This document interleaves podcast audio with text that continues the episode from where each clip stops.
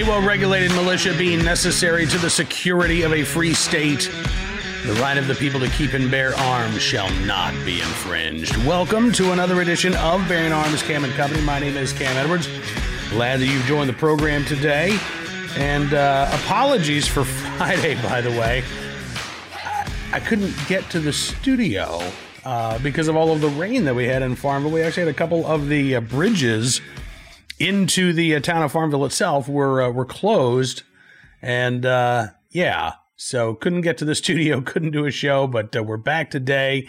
Hopefully, you had a, a, good weekend. Now, on today's program, we're going to focus on a a big piece at the St. Louis Post Dispatch that I, I think is is worth exploring.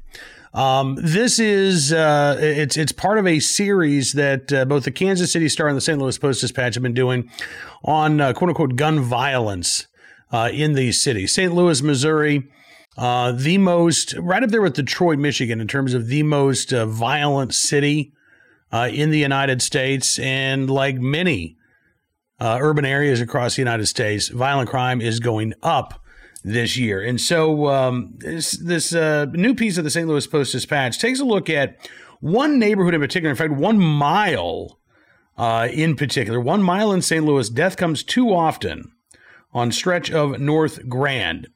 And, and I think this is worth highlighting because when we talk about gun control as a crime reduction tool, you know, obviously, as gun owners, we object to a lot of these gun control laws on constitutional grounds, right? Well, you're infringing on our right to keep and bear arms with the idea that this is going to have some sort of trickle down impact on violent criminals. And we object to uh, various gun control laws uh, because, again, these are aimed at legal gun owners, not at violent criminals. But one of the other problems take put take the Constitution, set it aside for a second, which I know the anti-gun advocates would love to do, and you're still faced with the fact that gun control and these gun control laws are not designed to actually reduce violent crime where it happens.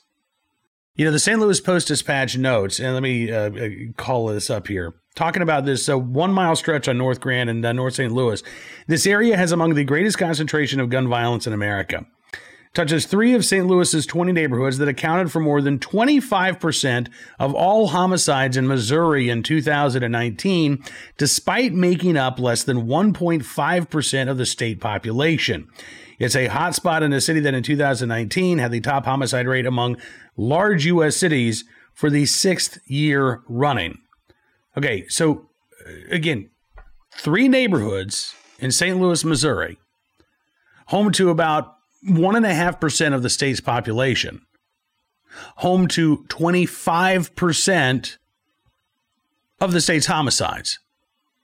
Now, what do you think would better serve the good people in that bad neighborhood or in those bad neighborhoods? Another gun control law aimed at legal gun owners that can be enforced against violent criminals, maybe, maybe after the fact, after a crime has been committed, after somebody has been hurt or killed? Or do you think that it might be more effective to actually target these neighborhoods where there is a shockingly disproportionate amount of violent crime taking place? To me, the answer is pretty simple. You go where the crimes are.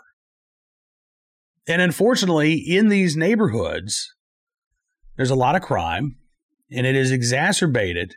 It's a vicious cycle.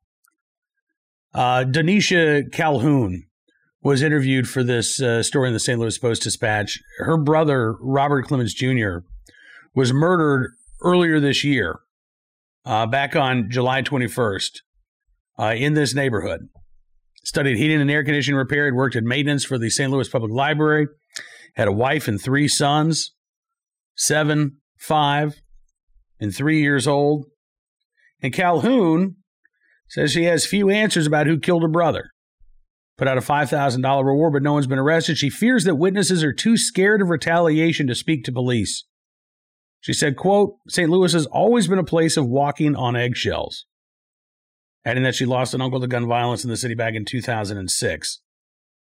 This is another key in terms of actually reducing the amount of violent crime, whether we're talking about these neighborhoods in St. Louis, uh, high crime neighborhoods in Chicago, Detroit, Baltimore, Seattle, it, it, it doesn't matter. One of the big problems that law enforcement faces, that these communities face, is not just law enforcement, is the fact that if you don't have witness cooperation, if you don't have people who are willing to testify, not only willing to talk to a, a police officer so that an arrest can be made, but willing to testify in court, then it becomes really difficult to solve a lot of these cases.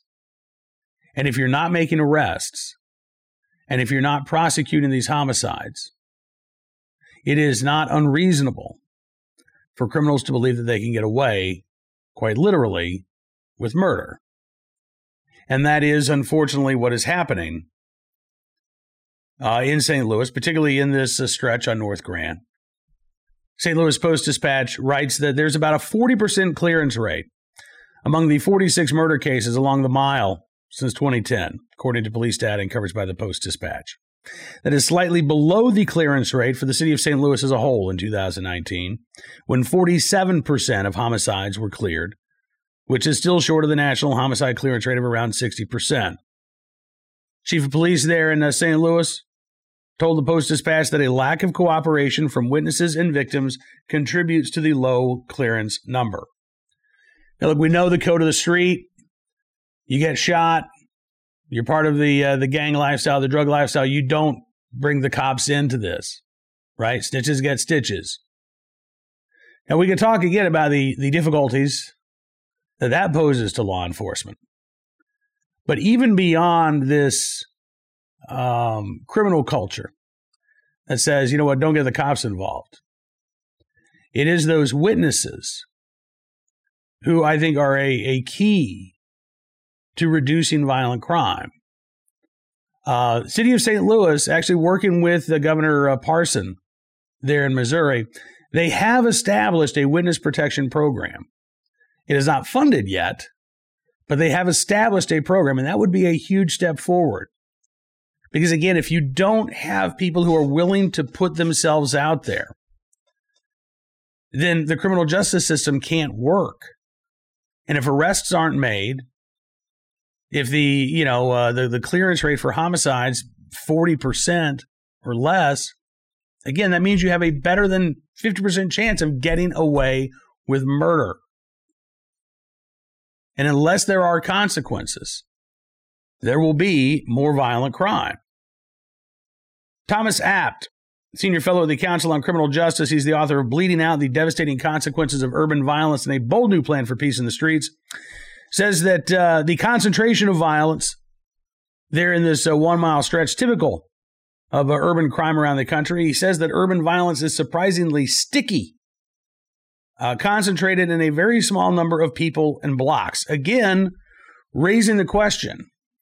So, what what good are these laws that are imposed on 100 million legal gun owners when the issue nationwide, we're talking about a few thousand individuals, the vast majority of whom are in illegal possession of a firearm, right? So, what good does it do to ban quote unquote, you know, large capacity magazines? Say all ammunition magazines over 10 rounds, they got to go away. Or to impose some sort of uh, subjective gun licensing law that allows the local police chief to say, well, you know what, I know you met all the statutory requirements, you've gone through the training, but um, I just, I got a bad feeling about you. So, no, I'm not going to give you a gun license. What good do those laws do in addressing the type of crime that we're seeing in these neighborhoods in St. Louis. I would argue they do very little to actually address the violent crime because they're aimed in the wrong direction. Again, these are laws that are, are designed to restrict the lawful exercise of the right to keep and bear arms rather than laws that are designed to focus on individuals who are already outside of the law and who are operating outside of the law and who have no regard for the laws on the books, be it a magazine ban, or a prohibition against murder. Right? Those are those individuals that we need to focus on. These are the neighborhoods that have this disproportionate amount of violent crime that we need to focus on.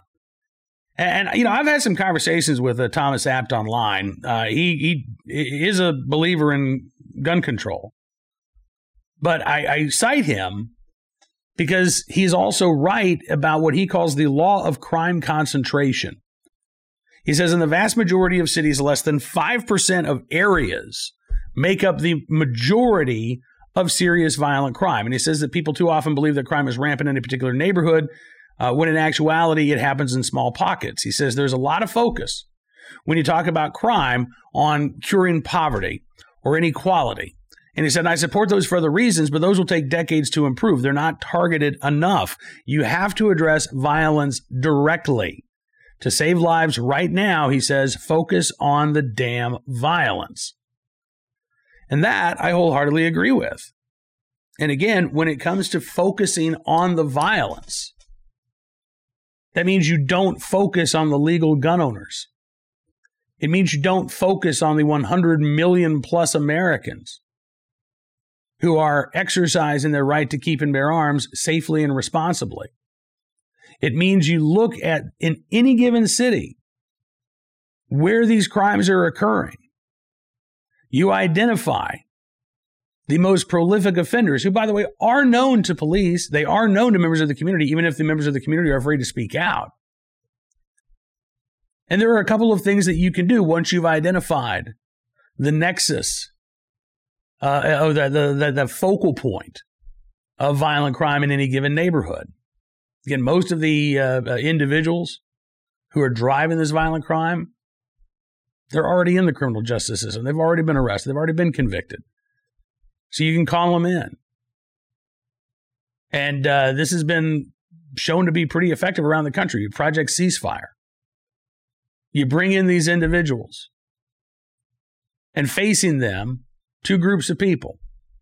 On one side, you've got law enforcement. You've got everybody from, you know, the beat cops to the police chief to the U.S. attorney to the DA.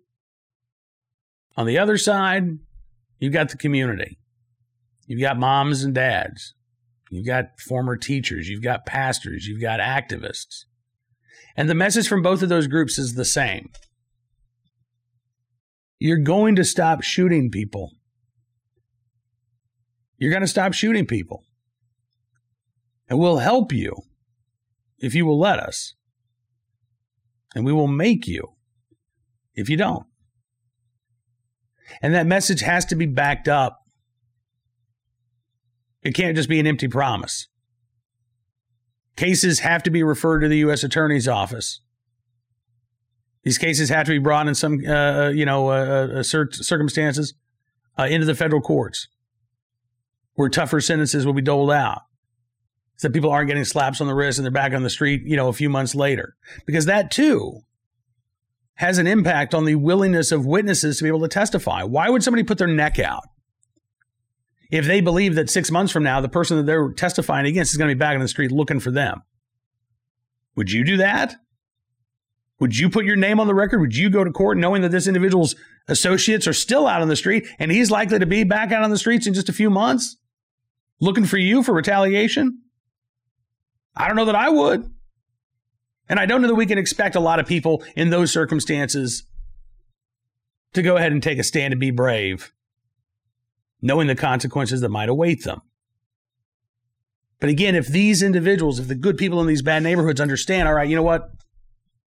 The authorities are serious about this.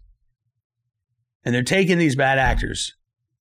And yeah, they're trying to get them to change their lives around. We've got programs to get them their GED, job training programs, but those folks who won't take advantage of that, those folks who want to stick to a life of crime, well, I'm watching now as these cases go to the U.S. Attorney's Office, and I'm watching these 20 and 30 year sentences being handed down. And that gives me the courage to step up and to speak out when I've seen something, when I know who pulled the trigger, but I know who was responsible for taking that innocent life. Again, none of this involves banning AR 15s, banning magazines over 10 rounds, repealing the Protection of Lawful Commerce and Arms Act, establishing restrictive gun licensing laws, one gun a month laws, lost or stolen laws.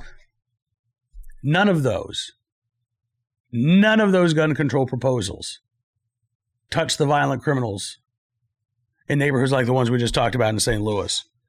And the programs that are most effective don't touch legal gun owners because they're actually designed to go after those violent criminals.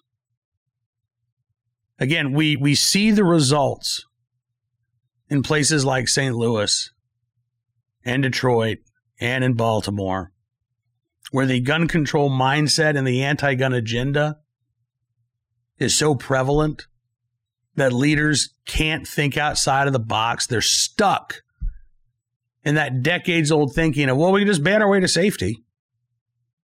No, you really can't. And St. Louis is evidence of that. What we can do is get smart about tackling violent crime. We can focus on the perpetrators of this violence. And we can ensure that the law abiding residents, the good people in these bad neighborhoods, actually have a right to protect themselves that shall not be infringed. I get passionate about this subject. I really do because it, well, for the very reasons I just talked about. You know, again, the, the, the, there are lives being lost in these cities needlessly because the crime rate doesn't have to be as high as it is. And the policies that are in place do not have to be as ineffective as they are. And you know, gun control advocates, they they try to claim that they've got the moral high ground. Well, when their policies don't do a damn thing to actually impact this violence, but instead are aimed at people who are trying to protect themselves and their families from acts of violence like this. No, they have no moral high ground. And gun owners, you know, not only do, in my opinion, do we have an obligation and a responsibility to stand up for our right to keep and bear arms, but I believe that we've got a responsibility as well to actually point people to the right direction in terms of making this society a safer place. Don't forget, we've seen violent crime in this country drop by more than 50% since the early 1990s without without any major gun control laws having come into play. Brady bill passed in 94, violent crime started dropping 3 years before that. The quote unquote assault weapons ban had no impact on violent crime whatsoever. We know that we can reduce violent crime without gun control laws because we have. And again, it's up to I think it's it's up, up to gun owners to talk about these efforts that that are successful, that do work. Uh, in addition to simply pushing back against the unconstitutional infringements on our right to keep and bear arms. All right, let's get to today's armed citizen story, our uh, good deed of the day, our recidivist report. Perfect example of what we've been talking about here. California, lots of gun control laws on the books. You know what else? Criminals don't seem to give a rip. Yeah. Suspect arrested for allegedly randomly firing handgun while cruising through Santa Rosa neighborhoods. Mm-hmm. This is from uh, San Francisco, uh, CBS in San Francisco. A 21 year old Santa Rosa man in custody Monday morning after he allegedly drove through several neighborhoods intoxicated and uh, fired shots randomly from a handgun out of his vehicle's window. Santa Rosa police say Daniel Guerrero Barragan has been booked into the Sonoma County Jail on several charges, including DUI and illegally discharging a handgun from a vehicle. Apparently, this happened uh, Saturday evening. Initial call to a dispatch came from residents who heard six to eight gunshots and then saw a Ford SUV leaving the area. Uh, throughout the evening, Santa Rosa police responded to additional reports of gunfire at additional locations throughout the southwest portion of the city. It was just after 9 p.m. when an officer uh, standing inside his vehicle heard gunfire in the area searched the uh, nearby locations and spotted a green Ford Expedition vehicle matching the initial description of the uh, first shooting incident. Officer conducted a traffic enforcement stop, saw a handgun in the center console. Driver detained with that incident found to be under the influence of alcohol. Firearm in the vehicle found to be an unregistered 9mm Glock with a 30 round magazine, uh, both of which illegal for the uh, suspect to possess there under California law. Yeah, And according to CBS in San Francisco, officers identified the suspect as 21 year old Daniel Guerrero Barragan, who has a quote, history of firearms possession and was on probation. He's 21. He's 21 years of age. Now, correct me if I'm wrong, but California has some of the most restrictive gun control laws on the books. So, how is it that with all those gun control laws in place, first, Mr. Guerrero Barragan was able to illegally acquire a firearm? But secondly, given all those gun control laws on the books in California, why was this 21 year old with previous criminal history driving around the streets with an illegally obtained gun to begin with? Perhaps again, it's because California's focus is more frequently on the law abiding citizen than the violent offender. Our uh, armed citizen story of the day from Van Buren, Arkansas, where a uh, homeowner ended up shooting a man who was hiding in his closet. Yeah. Uh, Van Buren Police Sergeant Jonathan Ware says the homeowner opened the door to the closet, actually saw the person looking at him in the closet. He confronted the man that was in his home. That man became combative. Uh, and at that point, the homeowner ended up having to fire shots at him. According to police, the uh, intruder taken to a local hospital with non life threatening uh, injuries to his leg. When he's released, he's most likely going to be facing burglary charges. Uh, detectives say that uh, the guy actually had the homeowner's wallet uh, and a pair of his shorts. So we think he was actually in the house trying to steal things from the homeowner. It happened uh, Thursday morning, about uh, 10 o'clock in the morning. Homeowner is unharmed, not facing any charges, thankfully. And again, the suspect, once he's released from the hospital, he'll be uh, facing some criminal charges there. Finally, our good deed of the day from Seminole, Oklahoma. I, I, I cannot even imagine uh, what Officer Anthony Louis went through on Friday morning. He uh, arrived to his own home to see it engulfed in flames, and he knew that two of his children were inside. According to uh, KWTV Channel 9, uh, as Officer Louis made his way inside the home, his wife Lorene says that he was actually able to rescue their children. She said, when I arrived at the house, they told me that he had run through the doors, through the TV, through the black gla- the back glass door to get the kids out. And obviously, Louis managed to pull out 14 year old Thomas, 7 year old AJ, he uh, suffered second and third degree burns himself, rescuing his children from that uh, house fire. His wife said that she had left the home just about an hour before the fire started. She was told an electrical issue may have sparked the blaze. And she said what her husband did to save the children, nothing short of incredible. She said, uh, My heart dropped to know that he's a good dad. He does a lot for them, does a lot for the city. He is recovering. He is expected to be released from the hospital later this week. And uh, she said, Now that I know that everything's going to be okay and everything else can be replaced, at least I have all of them still. Again, you know, we talk about the bravery and heroism of these officers uh, running into the flames to rescue a stranger. That might be emotionally easier than running into the flames knowing that you're rescuing your own kids. But in the right place at the right time, willing and able to do the right thing. Officer Anthony Louis there in Seminole, Oklahoma. We thank you for your very good deed. We wish you a speedy recovery and uh, well wishes to you and your family. Now, that is all the time we've got for you on this edition of Bearing Arms Cam and Company. Want to thank you for being a part of the program as well. Don't forget, you can subscribe to Town Hall Media on YouTube. That way, you'll never miss a program. Or if you just like the audio version, Apple Podcast, Spotify, SoundCloud, Stitcher, all those will work. We certainly do appreciate your support. We'll be back with more of the latest Second Amendment news and information from all around the nation on tomorrow's edition.